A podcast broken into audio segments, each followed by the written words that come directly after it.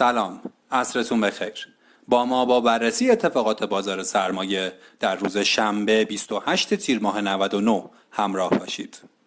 در اولین روز هفته بازار سهام با تشدید عرضه ها مواجه شد و شاخص کل اصلاح یک ممیز هفت درصدی رو تجربه کرد و به محدوده یک میلیون هزار واحدی رسید.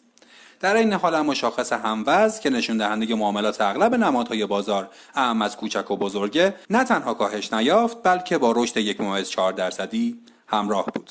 در همین شرایط اما ورود نقدینگی به بازار تداوم پیدا کرد و شاهد تزریق 878 میلیارد تومن نقدینگی تازه از سوی حقیقی ها به بازار بودیم.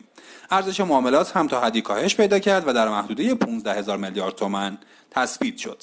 حرکت خلاف جهت شاخص کل و شاخص هموزن نشون دهنده همون مسئله که هفته گذشته در خصوص عدم توازن بازار در موردش صحبت شد. با گسترش دامنه اصلاح در نمادهای بزرگ و شاخص بازار شاهد جذب نقدینگی محدودی از نمادهای کوچکتر بودیم که عمدتا در گروههایی همچون غذایی و دارویی بود.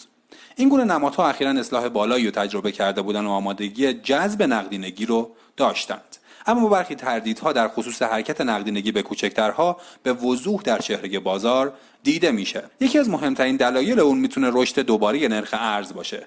نرخ ارزی که حالا سودای گذر از سقف 25 هزار تومانی رو داره. هنوز دقیقا مشخص نیست که این گونه افزایش ها به چه دلیله. اما تحلیلگران تکنیکال معتقدند که سطوح مقاومتی 25 هزار تومانی بسیار قوی هستند و ممکنه مدتی نرخ ارز در این محدوده بمونه یا متحمل اصلاح بشه.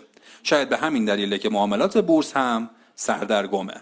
البته برخی فشار فروش در بزرگترهای بازار ناشی از نزدیکی به مجمع و بسته شدن چند روزه نماد هاست. اما بخش دیگه به دلیل همین عدم اطمینان به افزایش بیشتر نرخ ارز خصوصا از محدوده های فعلی در 25 هزار تومنه به دلیل عدم ظرفیت جذب نقدینگی از سوی کوچکترها این نمادها هم نتونستن به صورت محکم نقدینگی بازار رو جذب کنند. شاید طی روزهای آینده این رویه ادامه پیدا کنه. اما به نظر می‌رسه با تکمیل اصلاح بزرگترها و تداوم رشد نرخ ارز نمادهای بزرگ بازار بار دیگه نقدینگی بازار رو به خودشون جذب کنند و رشد بازار ادامه پیدا کنه. اتفاقی که باید طی روزهای آتی رصد بشه و با توجه به نوسانات ارزی و رشد شاخصها پیش بینی اون بسیار دشواره.